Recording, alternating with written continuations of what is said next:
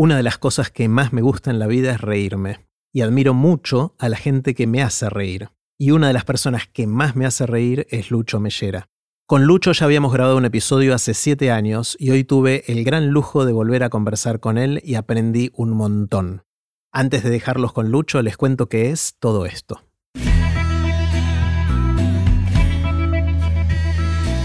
Esto es Aprender de Grandes, el espacio donde converso con gente que admiro para seguir aprendiendo durante toda la vida.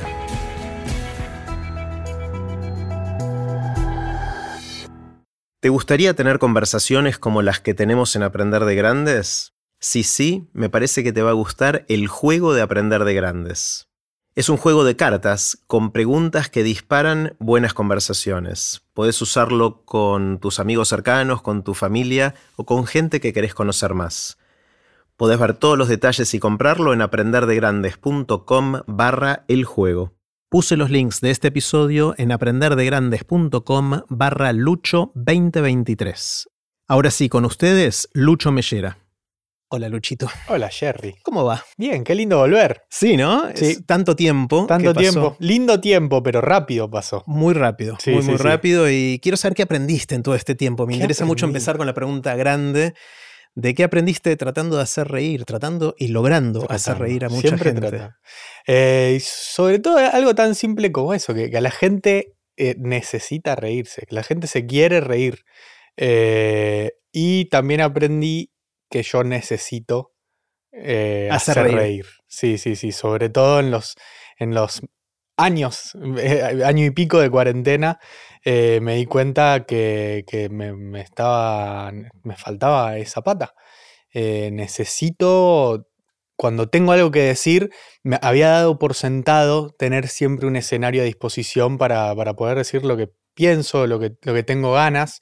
Eh, y, y- y de, de ser gracioso y me faltó eso y de repente dije, ah, claro, Qué loco. O sea, sentiste en el cuerpo el, el síndrome de abstinencia. Total, de sí, hacer sí, reír. Sí, en la cabeza, sí, sí, me, me mantiene más o menos cuerdo poder tener ese, ese espacio. Y la gente necesita reírse y también en esa época me lo hicieron llegar mucho.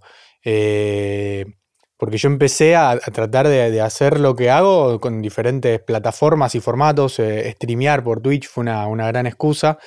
eh, y la gente teniendo ese tiempo libre agradecía eh, eso que estaban necesitando, que es un espacio para no pensar en lo que te hacen pensar todo el día. Y, Y lograbas hacerlos reír de manera Sí, online. Sí, se puede, se puede, sí, sí. pero sí. no te llega tanto la retroalimentación a vos. La Mm, risa no te llega tanto. No, pero hubo que aprender eso. eh, hubo Mm. que aprender eh, que, que hay diferentes formas de expresar la, la- la risa y la alegría. De hecho, también fue claro, un- uno de los primeros shows, si no el primero que hice volviendo de, de cuarentena, fue en un autocine.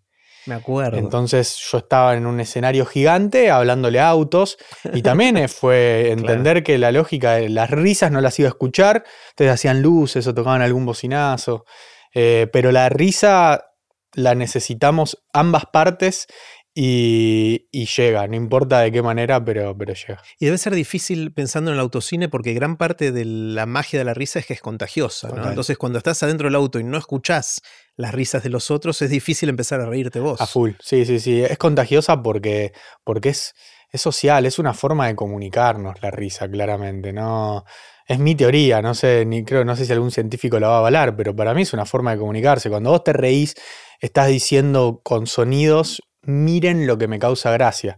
Eh, cuando estás solo en tu casa viendo algo muy gracioso, puedes ver el mismo show de stand-up, lo ves en tu casa solo y es raro que te salga una carcajada. Mm. Ya si estás con alguien, ya sí, porque ya estás diciendo algo.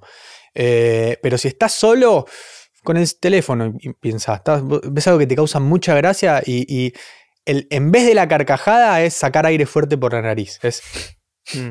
Ese sonido es la carcajada. Sí, Y las ganas de compartirlo, quizás si lo retuiteas o lo reenvías o lo compartís de. Exactamente. Por eso lo viral es viral y por lo general lo viral tiene que ver con el humor. Porque es una forma en solitario de decirle al mundo, miren lo que me causa gracia.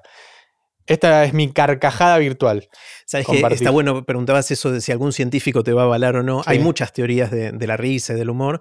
Y una que me llama mucho la atención, creo que ninguna termina de explicar al humor porque es tan complejo, ¿no? Pero una que me, llama mucho la atención es esa que dice que de alguna manera la risa y el humor es una manera políticamente correcta de decir somos inteligentes. Total, sí. Porque tenés que ser inteligente para hacer el chiste y el que se ríe te está diciendo lo entendí. Lo decodifiqué. Claro, es un acertijo que acabo de resolver Total. y por eso lo expreso con la risa. Somos inteligentes y te das cuenta cuando, cuando vas al cine o en, un, en, la comedia, por lo general, cuando alguien va a ver stand-up, se ríen, entienden que es un chiste, por más que no hayan entendido el chiste y ya se ríen. Pero en el cine muchas veces, en eh, una película que por ahí no es graciosa, te meten algún chistecito y, en mi casa lo, disfruto en el cine, me molesta el ¡ja!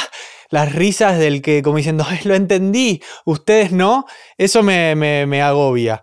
Eh, y otra teoría que me gusta de, que tiene que ver con la risa y la, y la carcajada es que, no me acuerdo de dónde, de dónde la leí, que todo el tiempo como el estado natural del hombre es estar aguantándose la risa. Está bueno eso. Todo el tiempo estás conteniendo la risa y cuando aparece algo gracioso que la detona, la risa sale, porque la risa nunca sale eh, de, a poquito, la risa explota por lo general. Entonces la explicación es que porque estaba contenida. Cuando yo libero algo que estaba contenido, sale con mucha potencia. no solo que sale de manera natural explotando, sino que hacemos ruidos raros. O sea, realmente si, si, vos mirás a alguien riéndose fuera de contexto, es, muy gutural y muy... Es muy raro, muy raro. Y, muy y, está lleno de videitos de gente que se ríe raro, ¿no? Y eso es espectacular porque aparte es gracioso en sí mismo. Se ríen de la risa misma, sí, sí, sí. La, otra teoría que me encanta de esto es la gente que dice que de alguna manera, cuando yo digo un chiste, todas las premisas suponen que el otro tiene un conocimiento compartido con vos. Mm. Entonces, de alguna manera, si alguien se ríe, es un guiño de somos de la misma tribu, compartimos algo en común, tenemos el, todo el pasado, pues siempre hay una referencia a algo cultural. Sí algo histórico, algo que ambos sabemos cuando haces un chiste, ¿no? Y, y si no se entiende es porque no sos de mi tribu, entonces. Me gusta, me gusta, sí, sí, hay algo de, empatía. Sí, sí.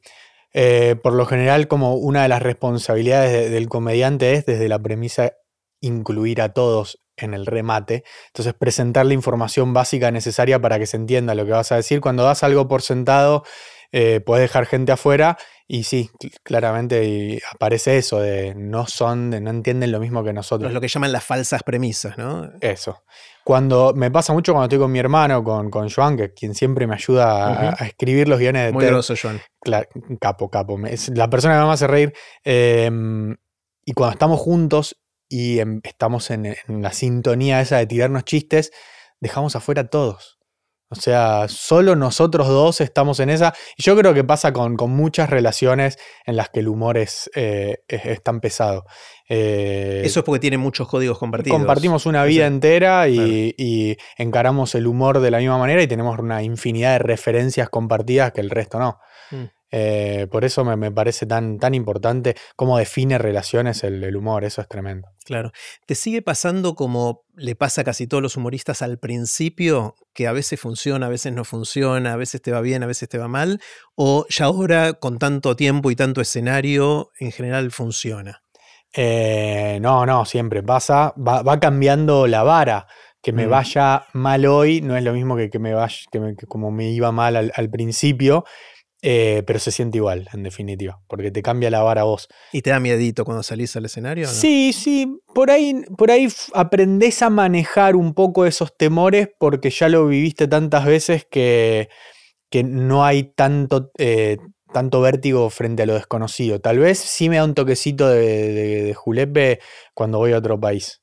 Eh, porque es un, código nuevo y tengo que estar como atento a, hacer ciertos cambios o ciertas pausas em, que, no, que no hago acá. Eh, pero es eso, es ese vertiguito. La verdad que, que, el cagazo tanto no está. El cagazo está cuando hago algo nuevo, cuando estreno monólogo de cero en algún evento en particular, pero no, en, mi show no suele pasar porque voy agregando de a poquitito. Claro, es como el Lelutier, ¿no? Que van poniendo avances de las eh, próximas cosas eh, en el show anterior. y de repente queda todo nuevo. Claro. bueno, una de las cosas es lo único que me parezco a Lelutier. también hacen reír y vos haces reír. Eh, una de las cosas que cambió bastante en tu vida profesional en los últimos años es que estás haciendo mucha gira al exterior en distintos países y ves la, lista de países donde vas a estar, es terrible. Yo la, no lo te pasas arriba de un avión. Sí, sí, sí. Eh, y que, contame algo de que, ya empezaste a hablar algo de que a veces es más difícil hacer reír a gente en otra cultura. ¿Qué, se siente? ¿Cómo, cómo es el desafío? Em, e, ese, yo todos los años, eh, mirando para atrás, me, doy cuenta, siempre me pongo un objetivo grande por año. Em, y este año claramente era eh, proyección en el exterior. Quería ver, porque el año pasado hice un intento de ver un poquitito eh, y la verdad que, hay respuesta, hay mucha gente que me escribe, entonces los países que más me escriben, voy. Es así de simple el estudio de mercado mío. y lo que se siente es esto, es eh, hermoso porque, porque habla de, que también hay algo universal en mi forma de hacer humor, eh, que es lo que yo busco desde siempre. Yo desde el principio intento que mi humor sea universal y atemporal. Eh, se logra a veces más que otras, pero siempre fue mi búsqueda, no dejar afuera a nadie. Entonces cuando me llega la oportunidad de, hacerlo para, para, gente nueva, no tengo que modificar tanto. Em, y la verdad es que entienden, entienden sobre todo porque, porque la gente que viene ya sabe que, que, me viene a ver a mí. No es que va a ver qué onda un club de comedia. Te sigue, te sigue y le gusta tu humor. Entienden más o menos ya el código y además la cultura argentina es, muy consumida, eh, sobre todo en Latinoamérica, es tremendo. Desde la música hasta el humor, eh, nada, los programas, el contenido. Eh, entonces el código ya se entiende. Mm no es, no es tanto el, desafío real como el que yo me, pongo, que es como necesito no dejar afuera a nadie, necesito que todos se sientan de mi tribu. ¿En qué países es donde te es más fácil hacer reír a la gente y en cuál es más difícil? Em, yo creo que Uruguay y, Chile es, muy similar a Argentina. Em, tal vez me costó un poco más eh, en, algunos lugares de España. Así mm. que este año voy a volver a España en algún momento, en octubre creo, eh, para hacer ahí como la, revancha. Eh, pero tal vez era porque en esa época cuando yo viajaba antes, viajaba y le apuntaba a argentinos en el exterior. Ahora le apunto a los, a los, locales. Em, pero la verdad es que te das cuenta que, el humor es súper universal. Mm. se puede depende del público. Haces dos funciones el mismo día y las dos salen completamente diferentes y son gente que son vecinos. O sea, mm, la verdad que, cambia, no cambia tanto por país, sino como yo como que tengo como el pensamiento de que en cada función el público se transforma en uno y tiene una personalidad. Eh, y es clarísima la personalidad. Desde el principio me vienen diciendo todo, mucho, mucho comediante purista de siempre es tu culpa, siempre es culpa del comediante cómo salga la función. en definitiva sí, pero la verdad es que la predisposición y la onda de la gente eh, ellos definen. Si vos no te querés reír, yo, si vos estás sentado así cruzado de brazo adelante de todo, pretendiendo que yo te genere risa como si yo fuera, como si fuera proveedor de un servicio de luz. O sea, no, vos tenés que poner una, voluntad de tu lado. Eh, y si eso no está, es muy difícil quebrarlos. Lo vamos a intentar, pero, pero es difícil. Eh, pero es tremendo cómo cada público tiene una personalidad y, y sobre todo con Lucas Lauriente, que es con quien estamos todas las semanas eh, en, paseo, em, salimos del show y al toque ya nos decimos el uno al otro, hoy fue un público con tal característica. Y sí, los dos siempre pensamos lo mismo. Es clarísimo, es clarísimo. Y en general, ¿qué es lo que...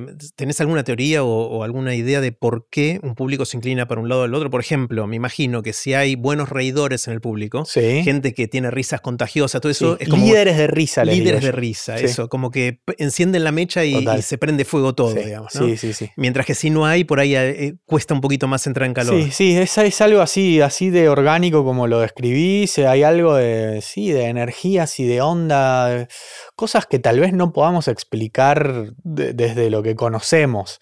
Eh, pero claramente entras y ya hay un ambiente. Mm. Yo creo que tiene mucho que ver con. Eh, hay gente más eh, expresiva y, que exterioriza más que otras. Si tenemos más de esos y esos están encendidos, yo creo que es lo que decís vos, se contagia.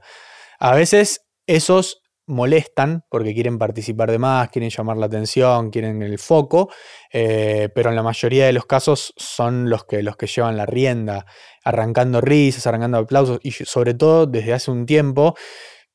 Te diría que la mitad de mi show eh, depende de, lo que la gente me proponga.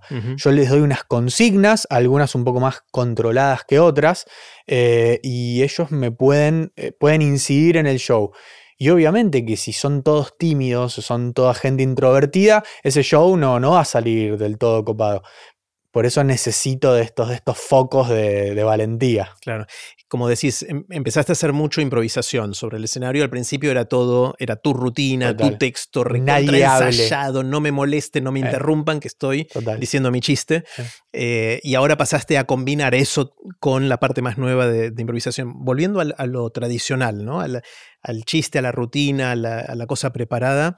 ¿Cuáles están siendo tus fuentes de inspiración? ¿De dónde salen los chistes? Em, creo que eso no, cambia mucho, es, es la vida misma, o sea, todo el tiempo. Estás mirando, vas por la calle mirando. Sí, sí, mirás. Yo entiendo que, todos miramos el mundo a través de, de, nuestro, de nuestra vocación, de nuestro trabajo, de nuestra pasión. Yo creo que un, un, director de cine eh, mira, mira esta escena y ya te está ubicando en el medio y está viendo el fondo y cómo hacer contraste. Un arquitecto viene acá y dice, ah, mirá qué bien que pusieron esa columna.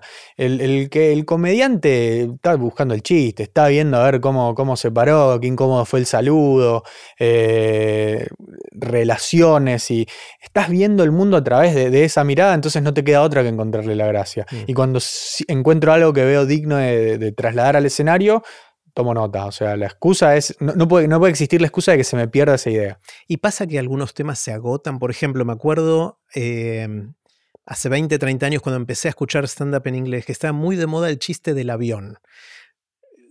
Cuando subís al avión, que pasás por primera clase, que mm. vas a turista, que esto, que el otro, que te traen la comida, que el cinturón de seguridad, ¿hasta cuándo nos van a enseñar? ¿Hasta cuándo nos van a enseñar a poner el cinturón? Bueno, de esas hay un montón. Sí.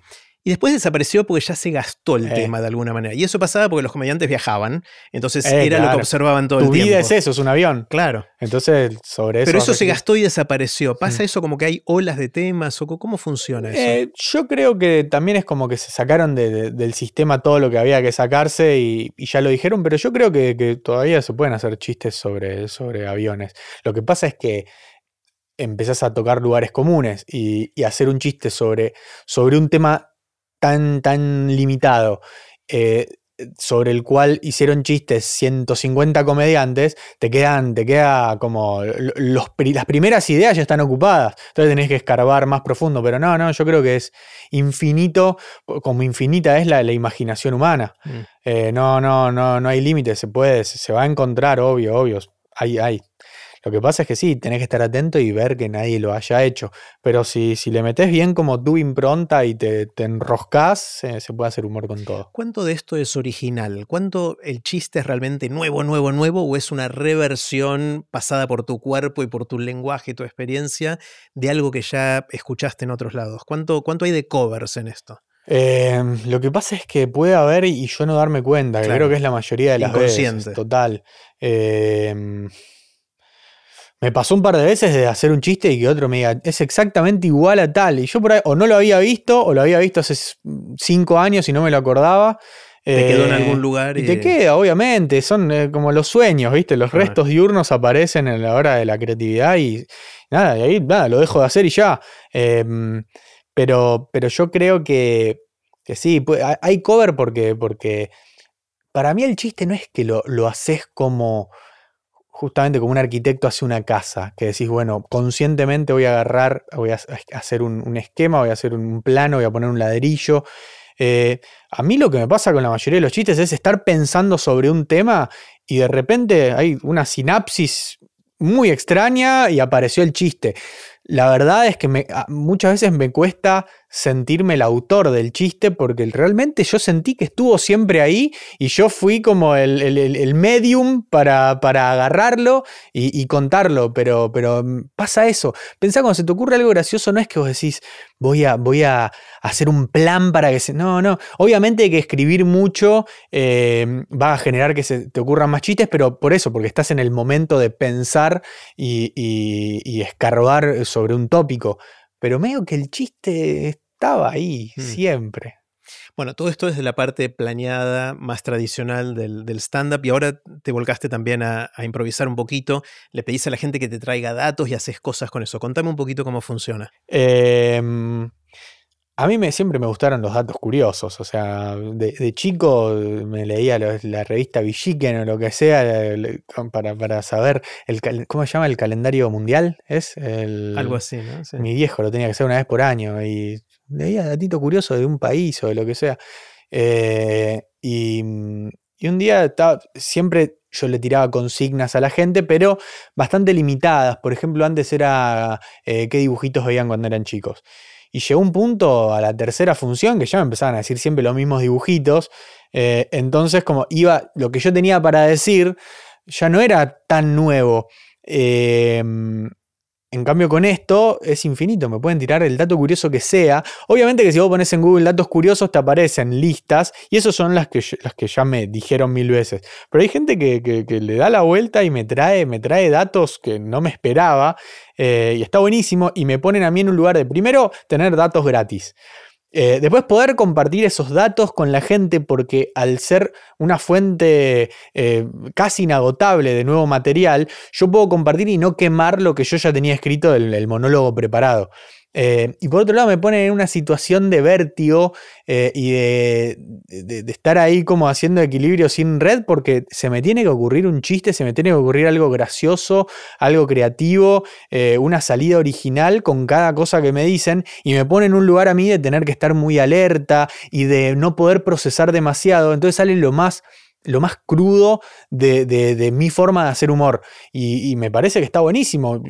Me, río a veces, la mayoría de las cosas que digo me hacen reír a mí, porque las, también las recibo como un, como un espectador de lo que se me acaba de ocurrir, porque no hubo tiempo es simplemente estar atento y agarrar eh, la idea que, se adecua a eso. Es un ejercicio, pero, pero está buenísimo. A mí me encanta y, a la gente le divierte. ¿Y te salen siempre chistes o a veces te quedas tecleando un poquito? No, a veces, a veces no. Depende también del dato que, me tiren, porque a veces eh, el dato se presta para charlar, pero a veces es como... San Martín se murió a los 60 años. No sé qué querés que te diga con eso. Es un dato y nada más, no tiene nada de curioso.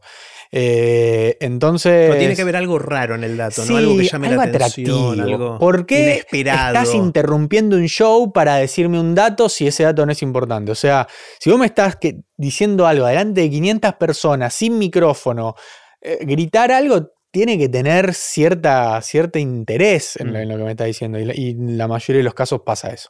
¿Te puedo tirar un par de datitos? Me encantaría. A ver si, no sé, hay dos que me llaman mucho la atención, que ya los, los cuento mucho, así que por ahí los escuchaste ya, pero ah. uno es que eh, la valija se inventó hace un montón. Bien, sí. La maleta se inventó hace un montón, pero la valija con rueditas es muy nueva, eso se sabe. La primera patente es de 1970, 1972, y eso quiere decir, y acá viene el dato, que cuando partió el Apolo 11 a la Luna, Collins, Aldrin y Armstrong estaban cargando sus valijas para irse a la luna, ¿no? Ese es el. Eh, creo que es eh, Bill Burr que lo dice ese chiste así, exactamente. No sé quién es Bill Burr. Un comediante sacado. Creo que es Bill Burr. Ah. ¿Es Bill Burr? Bueno, alguien me va a hace 10 años. Pero es exactamente eso. La, rueda se inventó hace un montón, la valija hace bastante, pero recién hace, hace en los 70 se dieron cuenta de unir los dos. Eh, lo que decía era que cuando, cuando um, Neil Armstrong fue a la luna, salió de la casa y dijo, adiós, y como voy a cumplir mi deber. Y se fue con las dos valijas. Las valijas. Exactamente el mismo chiste, mirá, qué loco. no lo había eh, escuchado ahí. Sé que lo está en varios lugares Cassiari lo cuenta en un cuento del 2004, ahí yo lo leí por primera vez ese dato. Seinfeld hacía ese chiste también. Seinfeld lo hacía. Eh, creo que también Paul Oster lo había mencionado en un libro de 1999. Entonces estoy rastreando para atrás a ver a dónde llego. Bueno, pero este te lo voy a pasar. Alguien corregirá si no es Bill Burr. Pido perdón a Bill Burr, que siempre nos mira. pero es, es, es, eso. La comparación es con los astronautas encima. Increíble como. Pero ves cómo no, lo conocías y llegaste al mismo punto, que no es tan obvio meterlo con, los astronautas, pero pasa eso a veces y mm. bueno, que sos un ladrón, no, se te ocurrió algo que se le había ocurrido a otro, listo, perdón. Bueno, va otro datito, este es un poquito más oscuro, no, no sé si oscuro, pero por ahí menos conocido, y es que todo el mundo asocia a Gutenberg con la imprenta, y cuando uno dice la imprenta, creen que revolucionó la educación, el acceso al conocimiento, los libros que estuvieron en todo el mundo. Y es verdad, eso pasó, pero pasó otra cosa que no es tan obvia y que quizás tuvo tanto más impacto que lo que acabo de decir. Y es que mucha gente cuando empezaron a aparecer los libros se dio cuenta que veía mal. No, muy bueno. Inventó el astigmatismo. No, sí, o sea, no es que lo inventó ya la gente, pero antes no hacía falta mirar tan cerca, salvo que fueras un monje que estabas leyendo todo el día. la mayor parte de la gente miraba a gente que estaba más lejos. Entonces, si vos tenías problema en leer de cerca, presbicia o lo que fuera que, que, tengas, no te enterabas. Te enteraste recién cuando aparecía un libro y te obligó a enfocar más cerca. Y entonces, una de las cosas que pasó es que en las siguientes décadas, después de que apareció la imprenta, proliferaron los libros a lo bestia y mucha gente se empezó a dar cuenta que no veía bien y despegó exponencialmente la industria de los anteojos. Claro. Entonces ahí apareció, había algunos lentes muy rudimentarios hasta ese momento, pero se perfeccionaron disparados por todo esto. Y unos años después, no mucho tiempo después de la imprenta, a alguien se le ocurrió agarrar dos de estos lentes, ponerlos de manera alineadas e inventaron el microscopio. No, claro. Y entonces descubrimos cómo funciona la vida por adentro. Y después vino Galileo y unos holandeses y otro más. Y, el telescopio. hicieron telescopio y descubrimos que la Tierra gira alrededor del Sol y no al revés y cosas de ese estilo. Cambió nuestra forma de ver el mundo. Todo porque había que quería escribir rápido libros. Todo porque había que leer los libros. Eh, obviamente, tarde o temprano quizás iba a pasar esto. Lo que hizo la imprenta fue acelerarlo. Sí, lo aceleró, claro. De manera bestial. Entonces, por ahí es verdad que eh, democratizó el acceso a la información a través de los libros, pero también cambió nuestro entendimiento, lo muy chiquitito, lo muy grande. Dio más para escribir después. También. Eh, me encanta. Uno, que me hizo acordar a, estos es que las latas de conserva se inventaron en no sé en qué año y el abrelatas dos años después. es muy bueno. Es muy bueno porque estuvieron esos dos años, con unas ganas de comer arveja. Tuvieron que esperar, me encanta. Eh, me gustó, me gustó el, el, efecto mariposa.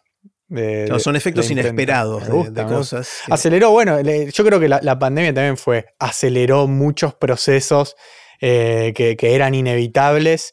Eh, sí, sí, como, no sé, pagar todo desde el teléfono, ponele. No tocar tanta, tanto efectivo. Sí, bueno, algunas cosas aceleró y ahora volvimos para atrás, ¿no? O sea, la, receta electrónica. Ah, qué horror. Y ahora tenemos que de nuevo llevar la receta. Y claro, bueno. Quedó bastante home office. Eso, si bien yo, a mí no me, no me afecta directamente, me parece maravilloso. Sí. Tener que salir todos en hora pico a la misma, al mismo momento y volver todos a la vez, me pareció una de las los retrocesos más grandes de la evolución humana. Sí, eso quedó bastante. Las clases en las escuelas vuelven a ser presenciales 100%. Igual me parece que la, parte social es, importante, eh, es irreemplazable, mm. sobre todo esa edad. Sí, sí, algunas cosas fueron y otras volvieron. ¿Y en el, humor cambió post pandemia versus antes de pandemia o es más de lo em, mismo? No, no, yo creo que, que, lo que cambió fue la relación de la gente con, con ir al teatro. Eh, salir en general, ¿no? Gastar plata en entretenimiento. ¿En qué sentido cambió? Em, yo arranco mi show diciendo esto, de, que antes por ahí nos, nos, daba fiaquita salir o lo que sea, y ahora la gente sale mucho más porque apareció una nueva variable que, es que por ahí es la última. Mm. Por ahí es la última y no sabes por cuánto tiempo. Antes no teníamos, teníamos una, una, idea de, infinitud eh, que la, la, cuarentena nos hizo como, si yo quiero, ustedes se quedan todos encerrados. Eh, y yo creo que la gente lo entendió y florecieron como nunca los restaurantes, los teatros, las salidas sociales. Eh, pero yo creo que en todo el mundo, en Argentina definitivamente, el teatro está mejor diría que, no sé, hace 40 años. Eh, eh, y creo que en otros países también, porque a los que fui, explotado de gente en la calle. Me encanta porque es una interpretación. De, yo, yo, tení- yo observé eso, pero hice otra interpretación y es que la gente se está poniendo al día. Es decir, Eh, se quedó con las ganas en la también. pandemia Hay y es algo como esa, esa demanda Mm.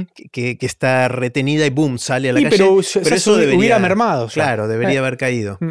Está- me encanta, esa, no, no lo había pensado así. Es como que nos sentimos que en cualquier momento se nos puede acabar entonces se puede terminar. vamos sí. a, a Y sobre consumir. todo acá, que, que el que no tiene mucha capacidad de ahorro o que no tiene una, una educación financiera básica, eh, no te sirven para nada los pesos. ¿Qué voy a hacer? ¿Me los voy a guardar para comprarme nada mañana o para salir hoy a comer y, a- y al teatro?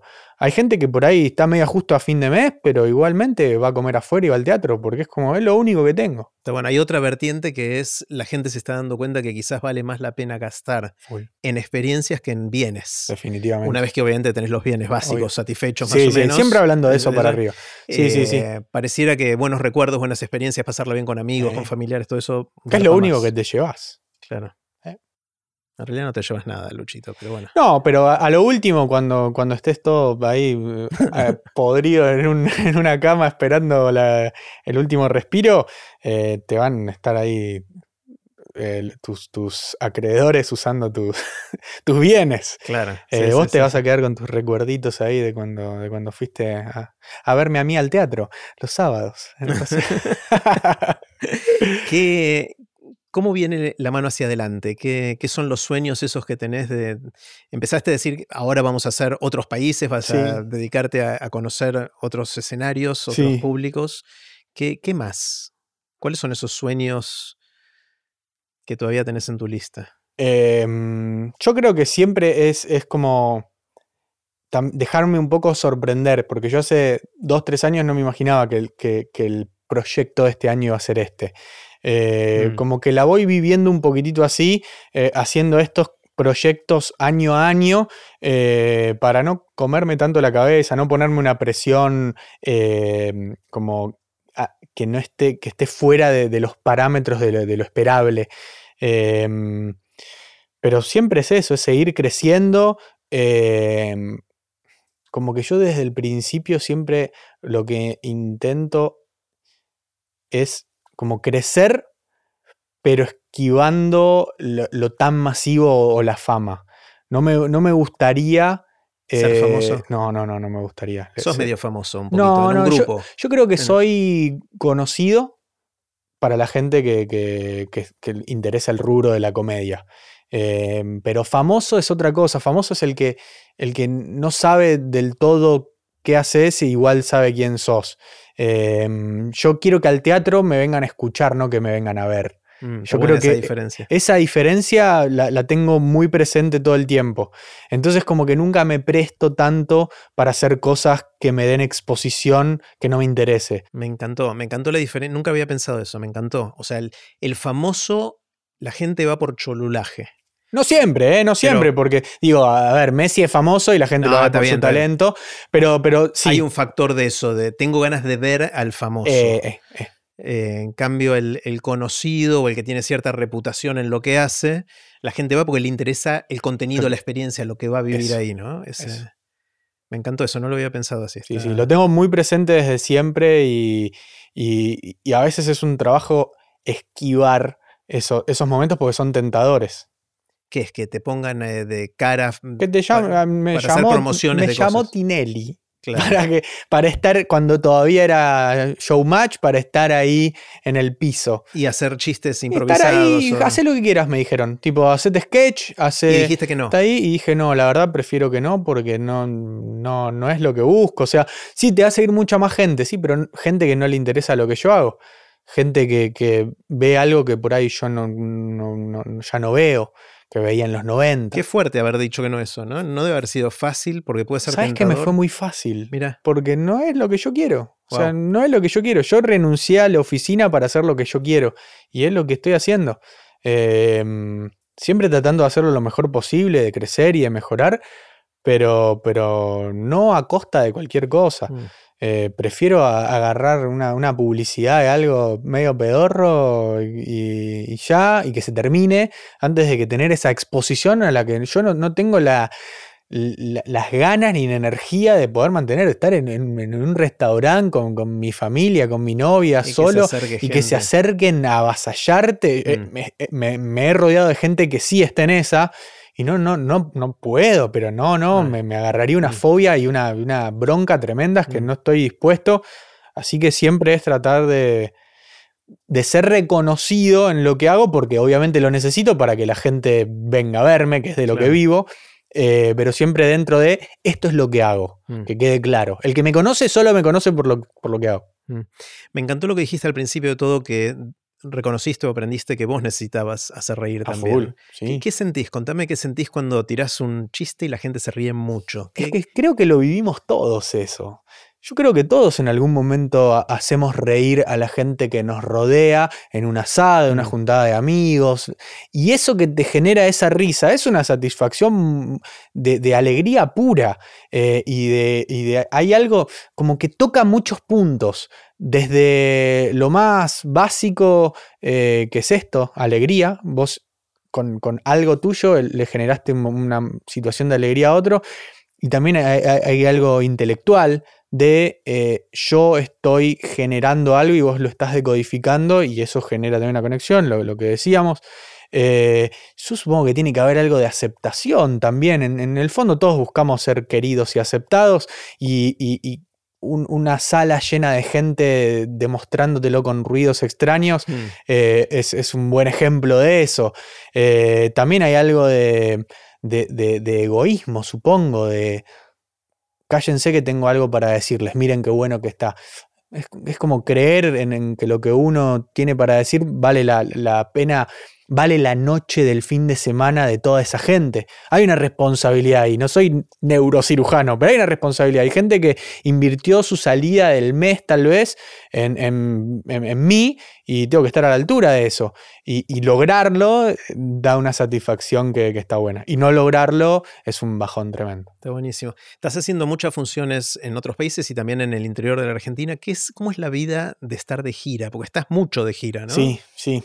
Em, fui aprendiendo con el tiempo cómo acomodar la gira em, para que no me sea tan, tan apabullante y tediosa. Pues te consume, me imagino. Te consume el hecho de no, no, no, estar nunca en ningún lado, no poder estar, no poder no estar haciendo algo. Em, y en un momento, mi, mi búsqueda en cierto momento de mi carrera fue quiero llevar lo que hago a la mayor cantidad de lugares posibles. Y así fue, y lo llevé a todas las provincias de Argentina, estuve en las 23 provincias, estuve en varios países. ¿Son 24? ¿23? ¿Son 24? ¿Contamos? Te falta una, te falta una. Por ahí, por ahí hice una gira por 23 Cava, por ahí, Cava, es provincia. ¿Cava es provincia? ¿No, ¿Buenos Aires y Cava son dos provincias diferentes? Claro, sí, sí, sí. sí. Por ahí por eso le contaste 23. ¿Cava es una provincia? Bueno, tiene senadores. Pero yo pensé que era una ciudad y ya acá. Eh, no. ¿Es una provincia? Tiene el mismo estatus que las provincias, pues elige senadores. Es una ciudad autónoma. Es autónoma. Y eso cuenta como provincia. Históricamente no. Históricamente entiendo que no era provincia, pero en algún momento, en alguno de los cambios constitucionales. no leí esa constitución. Igual que provincia, igual se llama ciudad autónoma. Claro.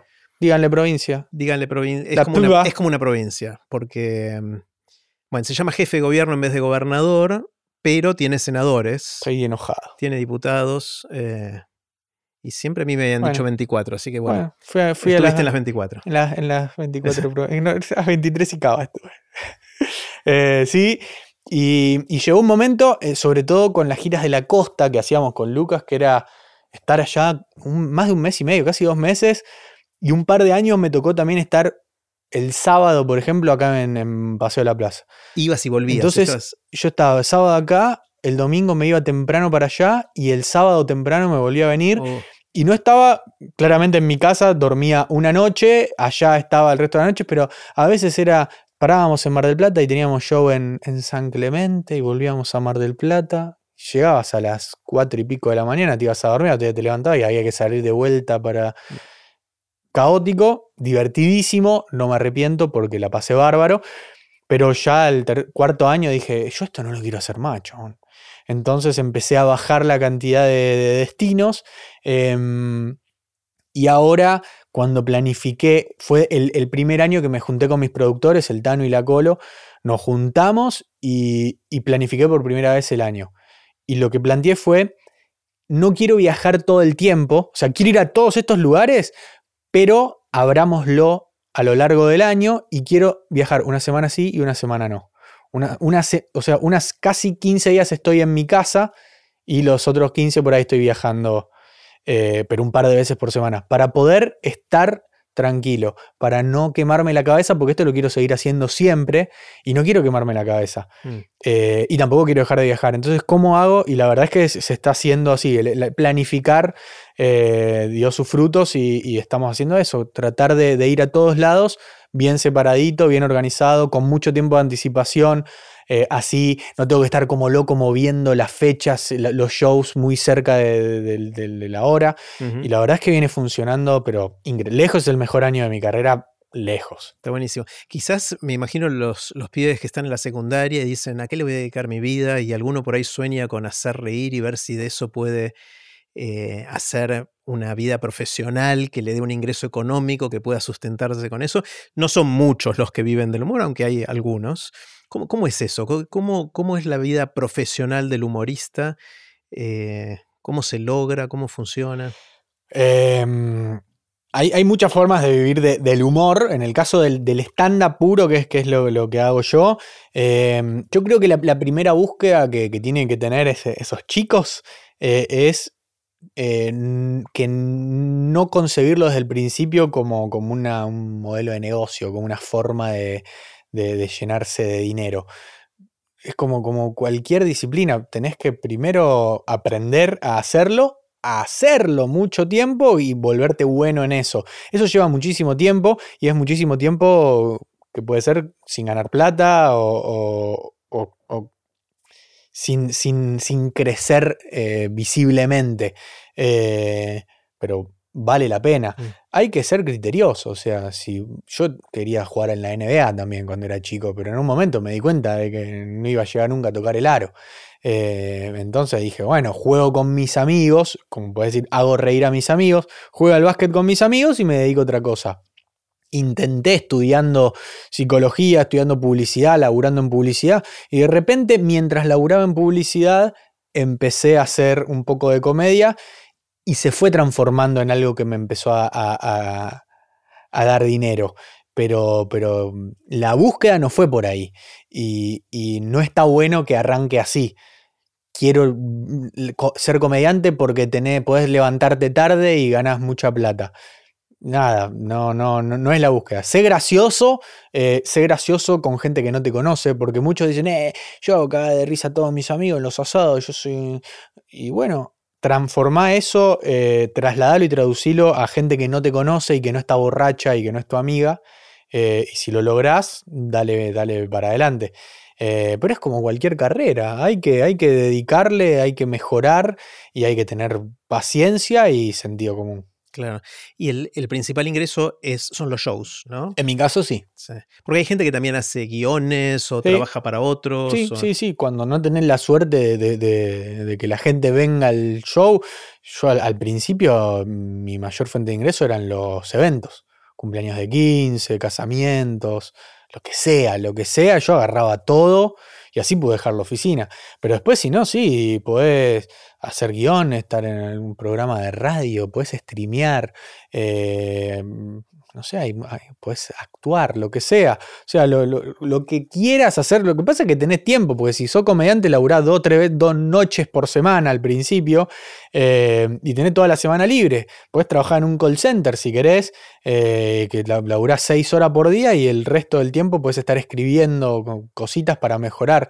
pero como formatos de hacer humor, hay infinidad. Hacerlo, puedes, puedes ser hasta community manager de, una empresa grosa, porque si tenés el, código del humor, nada, les generás contenido para, viralizar en redes o intentarlo. Sí, es, algo que mm, de alguna manera lubrica la relación social, el humor. Entonces debe ser útil y usable Para en un todo. montón de... Para Por todo. más que no, no seas profesionalmente humorista, desarrollar la capacidad de reírte primero de vos mismo y después hacer reír a los otros mejora es un superpoder, ¿no? Es, eh, totalmente, Mm. totalmente. Sí, sí. Y la gente lo tiene, lo tiene. Lo que pasa es que por ahí nada, no encuentran la forma de, de hacérselo saber al resto, pero siempre todos son más graciosos de lo que creen. Mm, Está bueno. Lucho, hace siete años te hice preguntas. Ahora voy a hacerte preguntas parecidas. Algunas son nuevas, otras no. A ver si aprendí Eh, algo. Lo- los dos tomamos la decisión de no escuchar lo que hablamos hace Sí. todo ese tiempo, así que algunas cosas quizás nos repetimos, otras no. Bien, Veremos. No, no hace falta resistir el archivo. Acá, me gusta, de hecho, me eh, gusta. Está bueno. Primera pregunta es la del viaje en el tiempo. Imagínate que viene Lucas, tu amigo Lucas, y te dice, che, yo aparte de hacer reír a la gente, también tengo otra cosa. Inventé la máquina del tiempo. Bien. Eh, y te voy a dejar, Lucho, que viajes, te dice Lucas, eh, a donde quieras y a cuando quieras, una vez, ida y Y vuelta. vuelta. Es decir, vas a ir allá y después volvés al aquí ahora. Bien. ¿Irías al futuro o al pasado? Eh, yo creo que iría al futuro. Ajá. Eh, porque el pasado me, me costaría volver del pasado. Porque si fuera el pasado, yo creo que iría a algún lugar que tenga que ver con la nostalgia. A estar con mis abuelos, a ver a, a mi hermano chiquito, o a, a, mi, a Casimira, mi perrita chiquita. eh, tendría que ver con eso, que cuando estaba, cuando estaba rodeado de, de gente que ya no está, tal vez. Eh, y me costaría mucho eh, volver de eso. Sos muy nostálgico. o sea, te- No, no soy tan nostálgico, pero sería, sería ¿cómo, cómo los volvés a soltar esos Claro. momentos. Eh, como que también eh, gran parte de, de- de, ah, intentar disfrutar la vida es aprender que lo que pasó ya pasó. Y si te la mandaste, que te sirva de aprendizaje también, no cambiaría nada.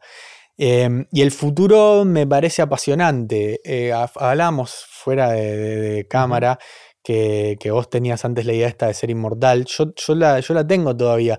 No por, no por mí, no es que yo quiera seguir estando en el mundo, sino que yo quiero ver cómo avanza el mundo. Me- es Por la- curiosidad. es la curiosidad lo que, lo que, lo que me, me- me hace levantar de, de la cama, eh, es eh, ver todo lo que se viene. eh, y creo que, que- que es eso, es, es ver qué va a pasar y ni siquiera hacer nada con, con esa información, simplemente como decir que bueno, vamos a seguir vivos en, en mil años O y, no. y mirá lo que hay. Claro. Yo le O tengo fe. tenés- vos- ¿Sos vos- optimista? Sí, yo te- le tengo fe, sí, sí, sí. Vamos a dejarlo para el último momento, pero vamos a encontrarle la vuelta. Ojalá que sí, Sí, ojalá que sí, sí. Porque estos calores de marzo no los quiero más. ¿eh? Ojalá que no. ¿Qué sabes, Lucho, ahora que te hubiese gustado saber cuando estabas empezando con todo esto y que en ese momento no sabías? Es decir, si tuvieras la oportunidad de hablar con el Lucho adolescente, Sí. ¿qué le dirías? que tenga que ver con mi carrera o con mi vida. Lo que quieras. Eh, me parece que tiene que ver con, con este viaje, mm, eh, a- a- pero a la inversa. Me parece que, que lo piola de, de vivir y crecer es ir aprendiendo. Que te tiren esos atajos. Eh, me parecería como hacer trampa y que le saca el disfrute. Es como jugar a un jueguito con, con- haciendo algún truquito, haciendo trampa. Es como jugar al solitario mirando la carta que viene. O sea, sí, vas a ganar, pero ¿a qué costo? Le sacaste la diversión. Eh, tal es decir, vez, le dirías al Lucho joven, hacete de abajo. hacete de abajo, hacete de abajo que le diría, hacete de abajo que está todo bien. Porque sí, hay cosas buenas y cosas malas, pero en definitiva está todo bien. Estamos, estamos acá charlando. Está bueno, está bueno. ¿Qué pensás que sentís que es distinto a lo que piensa el resto de la gente? Puede ser tu entorno más Em, chiquito, tu entorno más grande, bien. todo el mundo. Me crié mucho escuchando esto de que, de que hay que sacrificarse para, para triunfar, eh, que hay que, que, que- que le- la- para laburar hay que esforzarse y que para crecer eh, tiene, implica sufrimiento. Em, desde chico dije, ¿y si no? Y lo vengo manteniendo. Todavía no me, no, no- no me refuté mi, mi teoría. No, no creo que, que para, para crecer laboralmente o, en, la vida eh, hay que pasarla mal, hay que esforzarse, hay que sufrir. Agarrar la pala. Esa es la forma de que el país salga adelante. Y no, definitivamente no es la única forma. Obviamente que, que es una de las maneras, pero cada uno tiene su rol y si hay alguien que, que su aporte al, mundo tiene que ver con lo creativo, eh, no lo hagas agarrar una pala. Ah, bien, pero hay- creo que hay una distinción ahí entre sacrificarse y esforzarse, ¿no? O sea, sacrificarse tiene que ver con pasarla mal. Sí. Esforzarse tiene que ver con laburar Sí, mucho. sí, Vos sí. te esforzás un montón. Sí, sí, sí, pero digo, el, el esfuerzo con connotación negativa, Eso, sí, de- sí. de sufrimiento, de sufrimiento, sí, sí, sí. Eh. Obviamente que eh, hay que esforzarse porque, porque no es todo fácil en la vida, todo lo contrario. Eh, pero mm, tiene que ser con gusto, con placer, eh, canalizando ese esfuerzo en, en algo que te enriquezca de alguna Mm. manera. Eh, porque se puede, sí. Obviamente que todos tenemos diferentes posibilidades y arrancamos en casilleros diferentes. Eh, pero el camino no es simplemente hacer algo a- a- nada, a- a- en- con Inmolarse frío, inmolarse Sí. eh, para. Y, y esper- y encima esperar que porque te inmolaste, después tener recompensa. Pero ¿cómo me fue mal si yo me esforcé y me rompí el Claro. culo? Y no, Sí. por ahí no, no había que romperse el Hay, culo. hay como una cultura en algunos lugares de pagar el derecho de piso. Total, ¿no? sí. Yo hice la colimba, así que vos hacés la colimba, Eso. digamos, ese tipo de si cosas. yo ¿no? sufrí, entonces vos sufrí porque vas a salir malo como yo. No, no, no. Eh, reitero que no todos tenemos las mismas posibilidades, pero digo, dentro de lo que te toca, no hace falta. No, no creas que el sacrificio, que el sufrimiento te va a dar buenos resultados y nada más. Está genial. Antes de empezar a grabar te contaba que yo cambié de opinión Sí. en algo, en esto de no querer vivir para siempre, eh, porque esencialmente me di cuenta que no voy a llegar a, a que la tecnología esté lista, entonces quizás próximas generaciones lleguen, pero yo no, entonces ahora cambié de opinión y estoy más que alargando la vida tratando de ensancharla. Bien, me encanta. ¿Vos cambiaste de opinión en algo? ¿Puede ser reciente, más lejano? Es que no me doy cuenta. Estoy seguro que sí, pero soy tan orgulloso que, que seguramente me hice creer a mí mismo que, que la opinión actual es la que tuve siempre. Sí. ¿Pero por un tema de, de mantener tu identidad o... No, no, no, no, no recuerdo, no, no, no, no lo tengo presente, pero estoy seguro que sí, sí, sí, todo el tiempo pifio. Eh, y bueno, nada, volvés a aprender. Tal vez esto de no hace falta estar todo el tiempo viajando y, bueno, y es ahí que- metiendo muchos shows, Mm. necesariamente esa es la mejor forma. Pero es algo, algo como... Pero en su momento Sí. lo hiciste porque era la decisión que tomaste y no estuvo mal. Para nada, para Eh, nada. Está bueno. ¿Qué te asombra? ¿Qué te sorprende? ¿Qué son esas cosas que ves y decís, wow? ¿Qué me asombra? Eh, creo que lo que me asombra eh, últimamente tiene que ver con, con lo- la ciencia y los avances científicos, que yo no, no soy muy versado en el tema, eh, pero lo, lo poco que, que me entero me parece que está creciendo mucho últimamente y lo que me asombra de eso es la poca capacidad de asombro que tiene el mundo. O sea, ¿cómo puede ser que estemos hablando de fisión nuclear y que la gente le, le interesa que, que quién se va de Gran Hermano? O sea, a mí también me interesa quién se va de Gran Hermano, pues lo veo, pues me parece un experimento maravilloso, pero fisión, chicos, fisión. Claro, sí, sí, sí. Eh, y digo, ¿qué tiene que pasar para que el mundo haga, no, mirá lo que descubrieron? ¿Qué tiene que pasar? Viajar en el tiempo. O sea, tenemos la vara tan alta que nada nos asombra y eso me asombra. O sea, la poca capacidad de asombro que tenemos la perdimos por completo. Mm. No hay nada nuevo que, que la gente diga, mirá esto. El otro día sí le mostré el VR, ¿viste? De realidad virtual, Sí. se la mostré a mis papás. Y dijeron, wow, pero tuvo que pasar eso. Claro. Eh, pero después, sobre todo la juventud, no, hay, no, no nos conmueve no, no, a los pibes encima de, de menos de 20, no les conmueve nada, porque ya a nivel tecnológico, digo, y ciencia, porque sí, ya, ya sé, nací con un, un celular, un wifi, ¿qué me vas a venir a decir? claro. Pero la verdad que no, no, no deja de, de asombrarme eso, como, ¿qué es lo que nos van a tener que decir para que se nos huele la peluca? y de todas esas cosas que ves en el mundo que está pasando ahora, ¿cuáles son las que más te llaman la atención? ¿Cuáles son esas que, que a vos te Em, vuelan la cabeza? El otro día vi que descubrieron esto del superconductor para que poder levitar un poquito a temperatura ambiente y dije, chabón, cam- cambia el transporte, cambia las comunicaciones, cambia la tecnología con esto. Eso realmente dije, wow, me metí un poquitito más ahí a, a investigar un poco y dije, esto es como el principio de, de una, tal vez de una era nueva de la humanidad, que hacía mucho que no pasaba eso. Mm. Eh, y me, me parece que estaba buenísimo. Está bueno, esto para los que nunca escucharon del tema es la idea de que cuando uno hace correr corriente eléctrica en un cable, por ejemplo, se calienta el cable porque los electrones, que son los que se van moviendo para transferir, se chocan contra el, el resto de la materia que hay en ese cable y va disipando calor. Bien. Eh, Como un recital del indio. Más o menos. Lo que hacen los superconductores, que son estos materiales muy especiales, es que logran eh, que la electricidad fluya sin pérdida, sin que se caliente. ¿no? Claro. Y, eso- y se- existían estos materiales, pero a muy baja temperatura. Claro. Tenías que enfriarlos a Claro, 250 nitrógeno, grados bajo cero o algo así. Y lo que descubrieron ahora son materiales que logran tener esta propiedad tan increíble a temperatura ambiente, pero siempre hay un pero ¿no? en esas cosas. Por ahora es altísimas presiones. Claro. No es que agarras un cable normal y pasa esto todavía, Bien, pero bien. igual ya es mucho avance Bien. que se haya logrado hacer esto y tiene implicancias en un montón de cosas que tiene que ver con el, el transporte de la electricidad, pero también la levitación, por ejemplo, Eso. magnética, los, los resonadores Sí, magnéticos. y de eh, de transportar sin fricción, me parece como es una maravilla. Sí, está buenísimo. Ya veremos, ya veremos en, en siete años cuando hablemos de vuelta. En, A ver qué- en- qué- qué en pasó qué esto. vine acá. ¿Y, y cómo te pega la inteligencia artificial? ¿Estás cerca del tema? ¿Te llama Sí. la atención? Sí, me llama la atención, pero eh, entro en el, en el- en el grupo que, que acabo de criticar, que es que ya no me asombra tanto. O sea, lo veníamos viendo en, en dosis menores. eh, siento también que es, es el, el principio de algo, el gene- la génesis de, de algo muy grosso. Eh, todavía está verde, se lo hice saber a la inteligencia artificial. Le dije enojó el otro día, no, fue muy comprensiva. eh, en chat GPT fue y le dije que me ayude un poco con, con el, con mi monólogo nuevo. Dije, a ver, tengo este tema, ¿me podés ayudar un poquitito?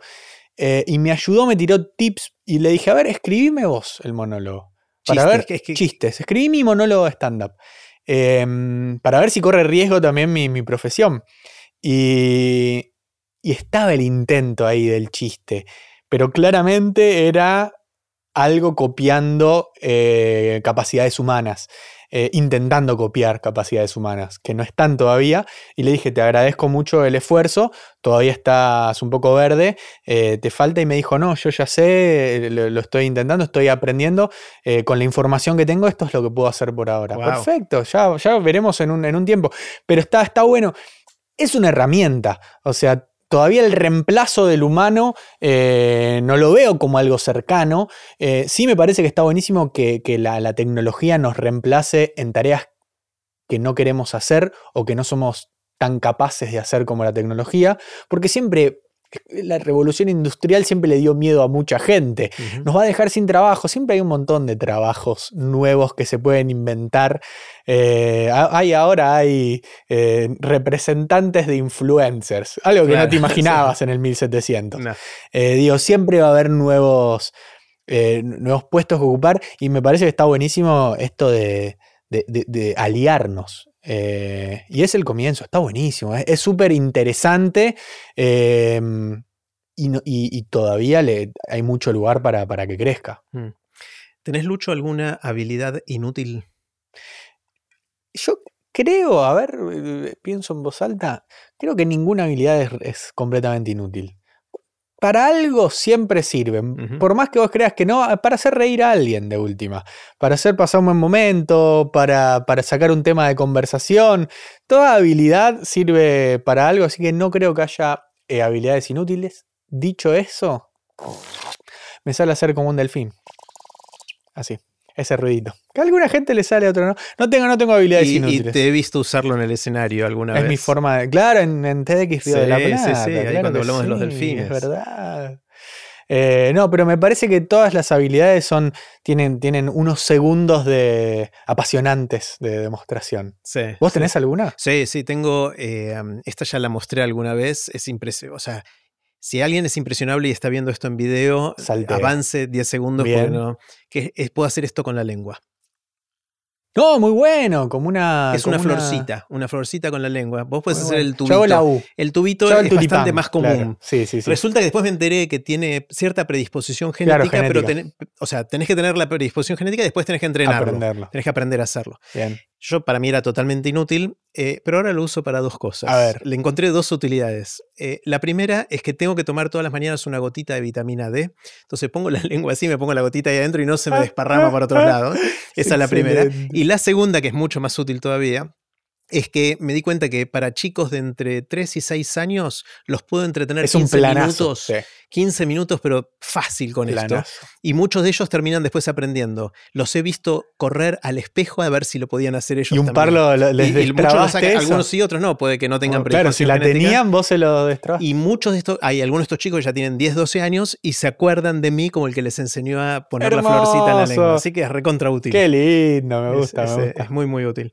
Eh, Lucho, ¿cómo haces para aprender cosas nuevas? Suponete que la vida te lleva en un camino en el cual tenés que aprender a hacer algo nuevo, aprender cosas nuevas. Bien. ¿Por dónde arrancás? Eh, yo creo que cuando aprendo algo nuevo, por lo general es porque me interesa.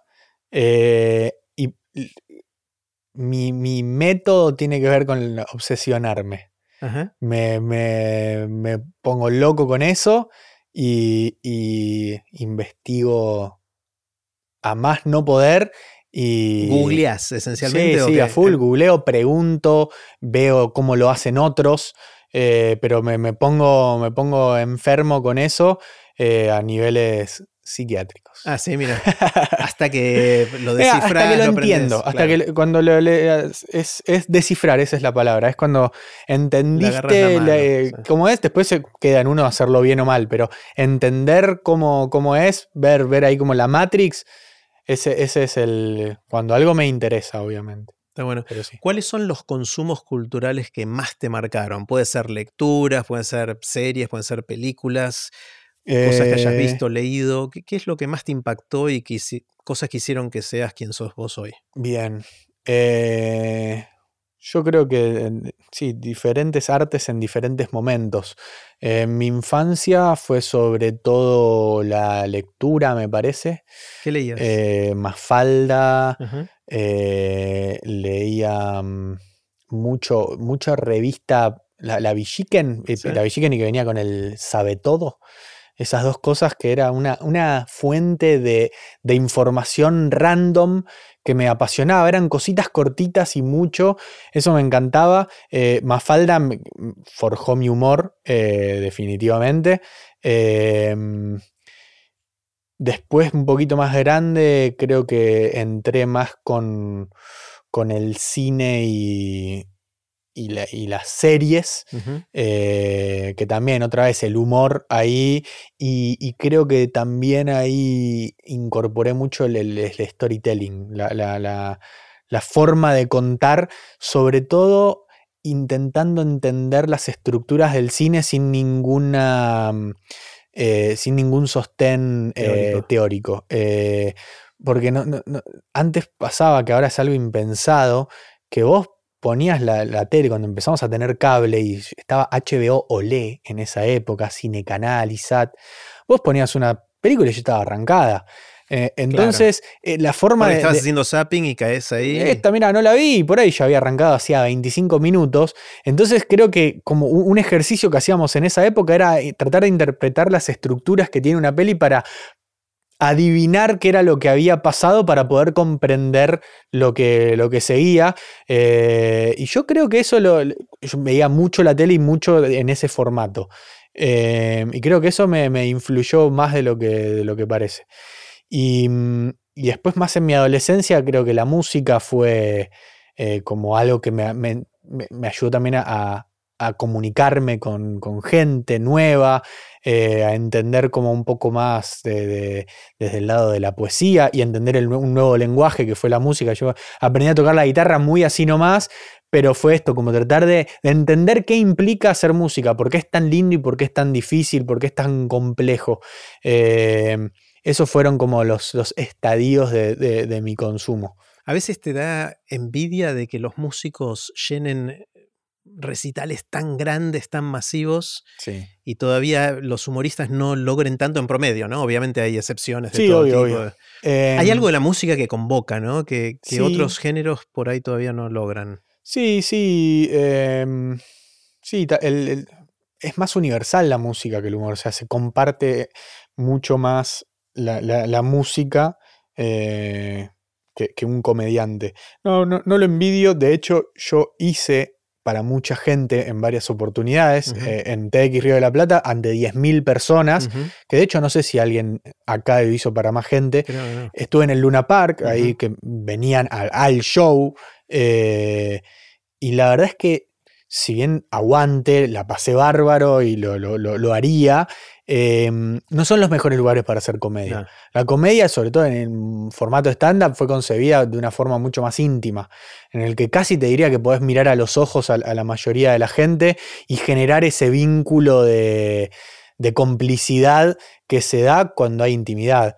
Eh, yo prefiero mantenerlo ahí. Cuando ya hay cierta cantidad de gente para arriba, el show puede salir hermoso, pero le falta eso. Queda como más artificial, tal vez, o, o- o, mm, sí, más Se un sintético. poco, sí, sí. sí, sí. no, no, no sale, no queda algo como tan único entre. Y que los 100 performers. personas, 500 personas, ¿dónde está el límite el de lo número, íntimo? el número yo creo que es cerca de 500. Ese es un número que según la disposición del teatro podés ver a, a la mayoría, eh, ubicarlos y, y que todos te tengan no tan lejos.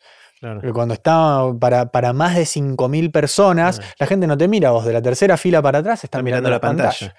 Y, y te despega eso. Eh, nada, está buenísimo, son oportunidades hermosas eh, que seguramente volveré a hacer. Pero yo elijo en mi día a día hacerlo para menos gente y que de última se, se quede gente afuera y lo, lo hacemos de vuelta. Pero prefiero hacer cuatro de 500 que una de 2000. Está bueno. Eh, si te despertaran a las 3 de la mañana y te sacudieran, y me acabo de acordar lo que me respondiste a esto la vez pasada, así que lo voy a- te lo voy a decir ahora. Yo creo que le, le respondería lo mismo. No me acuerdo qué fue, pero es que déjame dormir. Eso, eso, eso. Después eso hablamos. la- la- no, no, no llegué a ser de bueno. La pregunta es: ¿de qué trabajas? Claro. O sea, ah, si- ¿de qué trabajas? de o sea, en- e- esa vez dijiste eso. Déjame seguir durmiendo. Esa. A las 3 de la mañana siempre voy a estar despierto, además. Porque todavía no te fuiste a dormir, no porque ya te despertaste. No, jamás.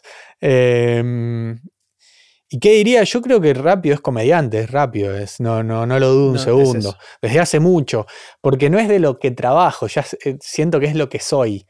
eh, que, que es la Ya es tu identidad. Ya es- Yo so- soy, soy comediante, después veré la forma que tengo de, de- de hacerlo. Eh, pero no, no necesito eh, la, la, la corroboración de nadie para yo saber que yo soy comediante. No, no necesito que venga gente al teatro y ganar, poder vivir de esto para saber que yo soy comediante. Que fue algo que con mis trabajos anteriores no me pasaba. Eh, no, yo no, no, no era publicista, trabajaba en publicidad. Claro, claro, no era parte de tu identidad tan ni- profundamente. Ni cerca, ni cerca. Eso. Viene una difícil ahora. Imagínate que viene un cataclismo, un tremendo desastre que de un día para otro borra todo el conocimiento y la sabiduría humana Bien. acumulada a lo largo de los años. Y a vos te dan la oportunidad o la responsabilidad de escribir un parrafito muy cortito que condense algo que para vos es importante, que está bueno que las generaciones post-cataclismo sepan. ¿Qué, qué pondrías en poquitas palabras? ¿Qué les dirías a la gente del futuro para que no se pierdan de ese conocimiento o esa sabiduría? Bien, lo voy a hacer desde, desde mi lugar de comediante, Obvio. porque si no sería irresponsable. Eh, yo creo que les diría algo así como, eh, la gente necesita reírse y a veces, neces- y a veces hace falta que los ayuden. Mm, Está bueno. Para liberar esa tensión que venimos guardando, ¿no? Que nos venimos aguantando la risa. Sí. Y, y- y, mm, si no se están riendo, hacé lo posible para que lo hagan, porque les va a hacer bien. Está buenísimo, está buenísimo. ¿Cuál es tu anécdota? Esa que contás un montón de veces. Em, no me acuerdo, ah, ah, conté una anécdota la última vez. ¿Sabes que no me acuerdo? Porque yo lo que tengo es que envidio a la gente que cuenta bien anécdotas. Yo no siento que soy un gran contador de anécdotas. No, no porque las cuente mal, sino No recordás mucho. porque no, no, claro, no incorporo, no registro mi vida como una sucesión de anécdotas. No lo, entonces me, me parece injusto porque viví muchas cosas, pero no lo, no lo. Y yo creo que mi, una anécdota que me gusta contar, porque tiene muchos momentos, eh, es la del piano de Charlie. No sé si te lo conté alguna vez. A ver. Yo soy muy fanático de Charlie García y tengo un teclado de Charlie García. Ah, me suena. Em, yo trabajé eh, cuando terminé la secundaria, yo quería, eh, estaba estudiando publicidad y me, tenía, me pagaba yo mi, mi, Entonces empecé a laburar en un call center. El call center era en inglés. Yo no sabía mucho inglés, pero quería que me paguen por aprender inglés. Em, y era muy difícil la campaña de ese call center. Entonces tenía, no sé si dos o tres meses de training, Mm. enseñándote con una profe que era una divina. Y ahí, imagínate, tres meses estando con, estábamos todos en la misma, me hice amigo de un par, sobre todo de un chico Lucas, que era varios años más grande que yo, eh, que de hecho, para que entiendas a Lucas, otro de los chicos cumplía, eh, habían nacido el mismo día con otro de los chicos, el mismo día del año, el mismo, año. el mismo año. Em, y se acercaba el cumpleaños de ellos. Y dicen, che, festejamos el cumpleaños juntos. Y Lucas le dice, dale, obvio. Y dice, porque 29 años no se cumplen todos los días. Y Lucas le dice, no, 28. Y el otro le dice, ¿cómo vas a decir cuántos años cumplo? Cumplo 29, pero nacimos el mismo año, el mismo día, cumplimos 28 años. Y el otro le dice, pero sos idiota, haz la cuenta. Y Lucas hace la cuenta. dice, no sé hace cuántos años que estoy festejando mal mi cumpleaños. Wow. Ese, ah, eso era Lucas, para que lo entiendas. Eh, y, no, y después nos trajo una foto del año anterior con su tía, porque él no tenía a sus papás, festejando su cumpleaños número 27. En la torta decía 27. Y dice, ¿ves? El año pasado también lo, festejé mal. No sé cuánto hace que estoy errado. Eh, ese chico pegué mucha onda y él tenía un bar en Palermo que era conocido como el bar de Charlie García. Porque se había medio asociado con Charlie y otro socio más. Y Charlie caía y tocaba los fines de semana cuando le pintaba, era Charlie. Y, estaba todo decorado el bar con los instrumentos de Charlie, cosas de Charlie, una guitarra, un teclado, una pared de un placar que había dibujado él, mil cosas todas de, de Charlie. Eh, en definitiva, hubo muchos problemas de, con vecinos y qué sé yo. Casi les hacen un juicio. A, a mí le sacaron todo el bar y todo. Mi amigo Lucas tuvo que hacer servicio comunitario eh, y, casi en gana, entonces tuvo que arrancar de vuelta laburando en un call center junto a un pibe de 19 años. Eh, yo le decía, contame historias de Charlie, contame historias de Charlie, por favor. Eh, todo el tiempo me contaba. Y un día me dice, ¿a vos te gusta Charlie en serio? Le digo, chabón, es tipo de mis únicos ídolos. Me dice, te voy a traer algo.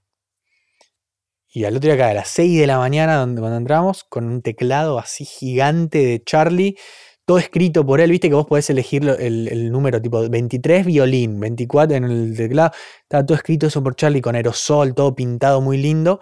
Y me dice, toma, le digo, no, no puedo aceptar eso. Me dice, yo tengo un montón de estas cosas. Le digo, no, pero es carísimo eso. No, no, toma, me dice, yo te lo doy con una condición, vos no lo podés vender esto. Le digo, no, no, no se me ocurriría nunca vender esto. Bueno, toma, me dice. Seguimos hablando, un día voy a la casa y veo que tenía todo. Tenía la guitarra del Unplugged de MTV, tenía dibujos de Charlie, dibujos que le mandaban los fans de Charlie a Charlie, artistas zarpados. Y digo, ¿qué haces trabajando conmigo en un call center? Vendé alguna de estas cosas. Me dice, ¿sabes lo que me ofrecieron por ese dibujo que ni siquiera lo hizo Charlie, que se lo hizo alguien a Charlie? Me ofrecieron 5 mil dólares por ese dibujo. Y le digo, ¿por qué no lo vendiste que ganabas más con ese dibujo que por el año entero de trabajar al lado mío? ¿Tan encariñado estás con esto? Y me dice, no. Lo que pasa es que yo estoy esperando que Charlie se muera y voy a vender todo 10 veces más caro. Y encima en esa época se había tirado del noveno piso, Charlie. Y le digo, chabón, vendé una cosa por año. Y después cuando se muera vendés el resto. Vos dejame a mí, yo lo voy a hacer así. Él especulando con que Charlie. Está bien. Dejé de laburar ahí. Él también. No nos vimos más por mucho tiempo. Eh, había estado de novio con la profesora de ese training, él. eh, y medio que a veces nos veíamos todos. Y, mm, y una vez eh, laburé con ella, eh, con el stand-up y qué sé yo. Y ella eh, me dice, che, nos separamos con Lucas hace un tiempo. Sí, bueno, te quería contar que Lucas falleció. No. Un chabón que estaba lo más bien, que tenía un hijo, que estaba todo bárbaro. De un día para el otro, de la nada, le agarró algo en un pulmón y la quedó.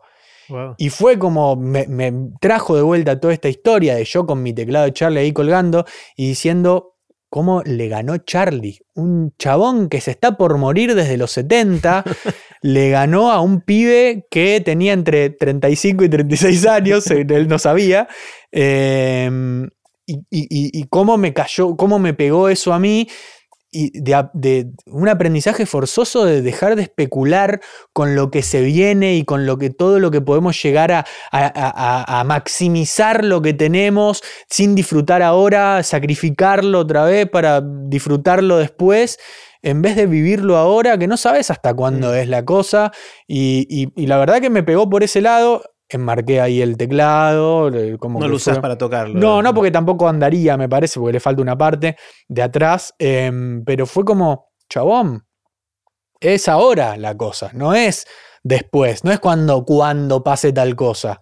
Obviamente que hay que pensar en el futuro, hay que ser eh, consciente, precavido, respetuoso de lo que se viene, pero de ahí a no vivir ahora por dejar para Mm. después, hay un trecho y me parece que está bueno ahí como descubrir el- el de cada uno. Está buenísimo.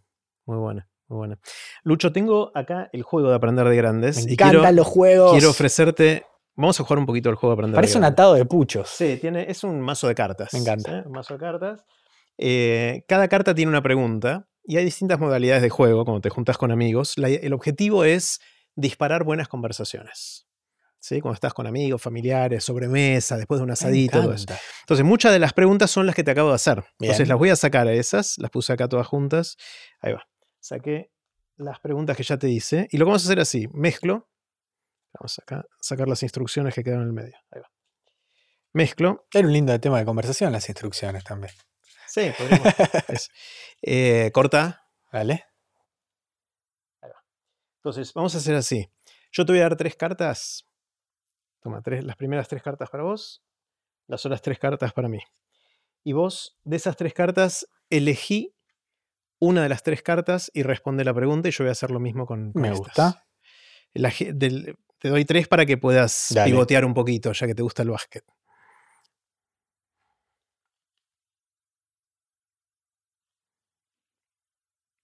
Ay, además se puede jugar a las cartas. Sí, sí, arriba Es sí, hermoso, es la sexta modalidad de juego en las instrucciones que dice, porque para los que no están viendo, tiene, eh, es un juego de cartas de truco también, tiene los números y los palos de, de la baraja española. Entonces la sexta modalidad es si te cansaste de las preguntitas, puedes jugar al truco o al chinchón. Bien. Así que bueno, elegí la que quieras eh, y respondela. ¿Qué te, a ver, léenos las tres que te Te tocan. voy a leer las tres. Lo que pasa es que eh, hay una que, que sé que me voy a arrepentir de no elegirla, pero es porque no lo tengo ahora, que es ¿cuál es tu hack o truquito favorito? Puede ser tecnológico, de organización, et- etcétera. Yo tengo muchos truquitos en mi vida, muchos hacks, pero los tengo tan incorporados que no los puedo Describir. Eh, no los puedo traer a mi memoria y me los voy a acordar cuando me vaya de acá. eh, pero no, no, no, no los, no Uno, los uno que se me ocurre que debes tener es cuando tenés ideas de chistes, ¿dónde las anotás? Sí, sí, eso es clave. Sí, a, a nivel tec- bueno, vamos a hablar a nivel tecnológico, de los hacks a nivel tecnológico. Eh, si vos querés escribir algo, sobre ideas, nunca tenés que tener una excusa para no poder anotarlo. Yo tengo un- una aplicación que hay un montón, que la tengo en el celular, pero que te lo guías en la compu y también está en la compu. O sea, si se te pierde el celular, si se te borra la nota, tenés siempre que tener algo en la nube. Eso es, es clave. Eh, Y siempre que te cruzas con una idea, vas y la anotás ahí. Nunca no la noto, sí. Y después, otra cosa que tengo en la computadora desde que trabajaba en un ciber es, eh, yo tengo Windows, nu- nunca fui fan de Mac, nunca, creo que nunca me voy a pasar. Quiero ver en siete años a ver si, si me di el brazo a torcer, pero me parece de careta tener cualquier eh, eh, tecnología de Apple. Em, aprendí en el ciber algo que hacen todos los cibers, que es uno de los beneficios de Mac es que dicen nunca vas a tener un virus. Con Windows te entran muchos virus porque están destinados a Windows la mayoría. Vos lo que podés hacer cuando tenés más de un disco, cuando instalás en el disco C el, sistema operativo y los programas, en el día a día no, no modificás ese disco. Todo lo que guardás eh, son, son documentos y ahora ni siquiera, o fotos que lo guardás en otro lado. Yo lo que hago desde hace ya, te diría, casi 20 años, es el disco C, lo congelo, lo frizo. Hay muchos programas, el que yo se llama Deep Freeze, congelas, profunda. Y básicamente yo le instalo todo y lo congelo. Entonces queda en un estado en el cual, una vez que está prendida la compu, cualquier modificación que se le haga, yo reinicio la compu y queda igual que en el estado anterior. Entonces cualquier cosa que yo rompo, que se me entre un virus o lo que sea, siempre está igual. Entonces una computadora que por ahí tiene varios años, a mí me sigue funcionando igual que el primer día. Es una locura. Solo tiene un gasto eh, de lo que es mecánico, de hardware, de que sí, un ventiladorcito estuvo girando mucho, un capacitor estuvo mucho tiempo caliente, lo que sea, pero todo lo que es soft, la compu está igual que el primer día. Te lleva una semana aprender que no puedes guardar nada en el C, que lo tenés que guardar todo en otros discos, pero lo aprendés, mi familia lo aprendió, mi novia lo aprendió. La compu impecable, pero como recién eh, comprada. Es una locura. Ese es de mis hacks tecnológicos ¿Qué otras preguntas te habían tocado por curiosidad? Em, ¿Qué hábito te gustaría incorporar en tu vida? Eh, yo fui incorporando hábitos saludables a mi vida y sacando muchos que, no me hacían bien. Eh, me gustaría levantarme una hora más temprano. Mira. Una hora. Yo siempre. de levantarte tarde. No. 10 menos cuarto es mi horario. No sé, para vos te vas a dormir tarde. Y me voy, y lo que pasa es que a veces me voy a dormir muy tarde. Lo que pasa es que no puedo dormir más de esa hora porque siento que perdí el día. Por ahí mm. dormí cinco horas. Por culpa, o sea, te da culpa. No, es que siento culpa, sino es que me, medio que es medio depres de mm. despertarme y que sean las 2 de la tarde. Que por ahí es el horario que me tendría que levantar para dormir 8 horas como corresponde. Eh, pero me gustaría levantarme con un dígito. Me gustaría levantarme a, las 9. Yo siento que, que estaría más, más fresco, pero me cuesta, me cuesta muchísimo negocio con que pudiendo dormir hasta cualquier hora, eh, duermo hasta, las 10 menos cuarto. Hasta las 10 menos cuarto me parece un negocio. ¿Y la tercera pregunta? Y la tercera, la estaba pensando, ¿cuál fue la conversación más difícil que tuviste que tener? La verdad es que no me acuerdo, no, no, no me acuerdo. creo que sigue en, mi mente algún momento en que me mandé alguna cagada en el colegio mm. y tener que contársela a mis papás. Porque yo siempre fui muy aplicado, muy buen alumno, y en un momento empezaba la adolescencia, dije, para, por ahí no hace falta hacer todo 10. Con 7 nunca me llevé ninguna materia, pero en un momento dije, puedo hacer un poquitito más de lío tal vez. Y, y ese pasaje me costó cagadas a pedos fuerte en el colegio y yo tenía que de alguna forma contárselo a mis papás, que nunca, nada, no, re bueno los dos, pero era, era conmigo mismo el tener que afrontar que no era el niño eh, eh, que estaba todo bien siempre. Creo que esas fueron, me la hicieron re fácil ellos, pero las recuerdo como las que a mí más me costaron de mm. encarar. A mí me tocaron estas preguntas, ¿qué no te gusta de vos y estás tratando de cambiar? A ver. Otra es, ¿de qué te arrepentís?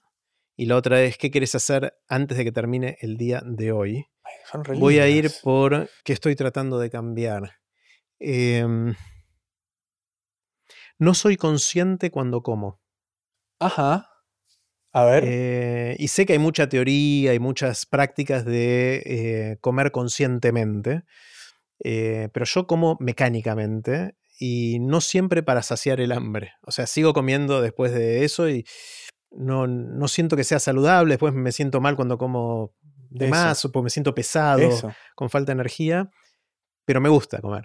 Entonces, en el momento. Eh, entonces, pero creo que el gusto por comer puede. Si, como más conscientemente y más lentamente, puedo tener lo mejor de los dos mundos. Es una fantasía que tengo. A full. Yo, a mí lo que me ayudó a eso. Yo me considero que como bastante saludable también porque desde hace un tiempo eh, eh, descubrí que tengo SIBO, que es sobre crecimiento bacterial intestinal, en inglés, overgrowth, no sé qué. Em, que básicamente todos tenemos en la flora intestinal, tenemos bacterias y todo. Eh, yo tengo algunas de más, eh, que hacen que lo que fermenta fermente más adentro mío. Entonces es algo que te diría que es de, la, de los eh, problemas que tiene más gente y que no se da cuenta que lo tiene. Es muy típico del hombre grande, más de 60, más de 50, eh, argentino, italiano, imagínate, hombres mm. flacos con panza. Claro. Yo cuando veía a mi abuelo, a mis abuelos, a mi papá de chico con flacos con panza, decía, claro, a mí me va a tocar eso. Y de repente me empezó a tocar y digo, pero ¿por qué? ¿Por qué? Y en realidad es porque justamente tengo esta condición que es que las cosas fermentan de más. Entonces tengo que comer cosas que no fermenten tanto. Lo que más fermenta es azúcar y harina de trigo.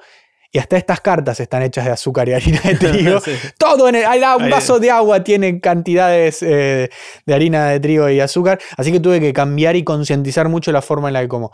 A mí lo que me ayudó es empezar a ver lo que como como, como combustible.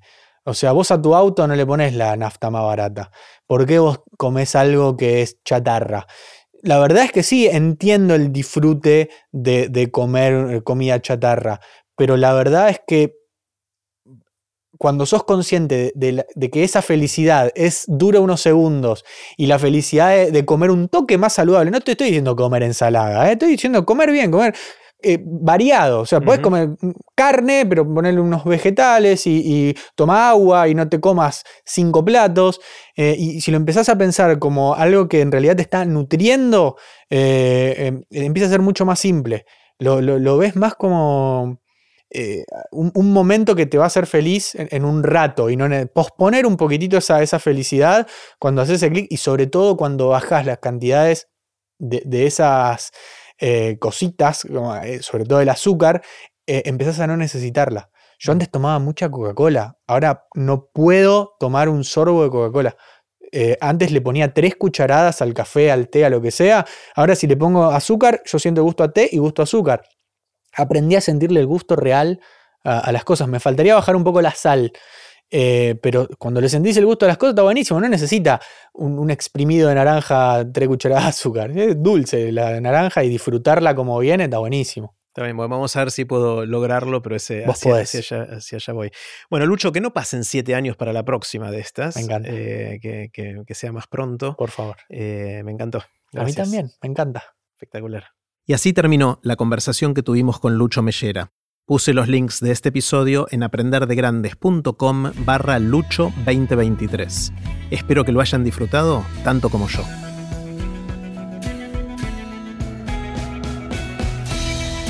Recuerden que pueden suscribirse para no perderse ningún episodio de Aprender de Grandes en aprenderdegrandes.com. Los espero en el próximo episodio de Aprender de Grandes cuando vuelva a conversar con gente que admiro para seguir aprendiendo durante toda la vida.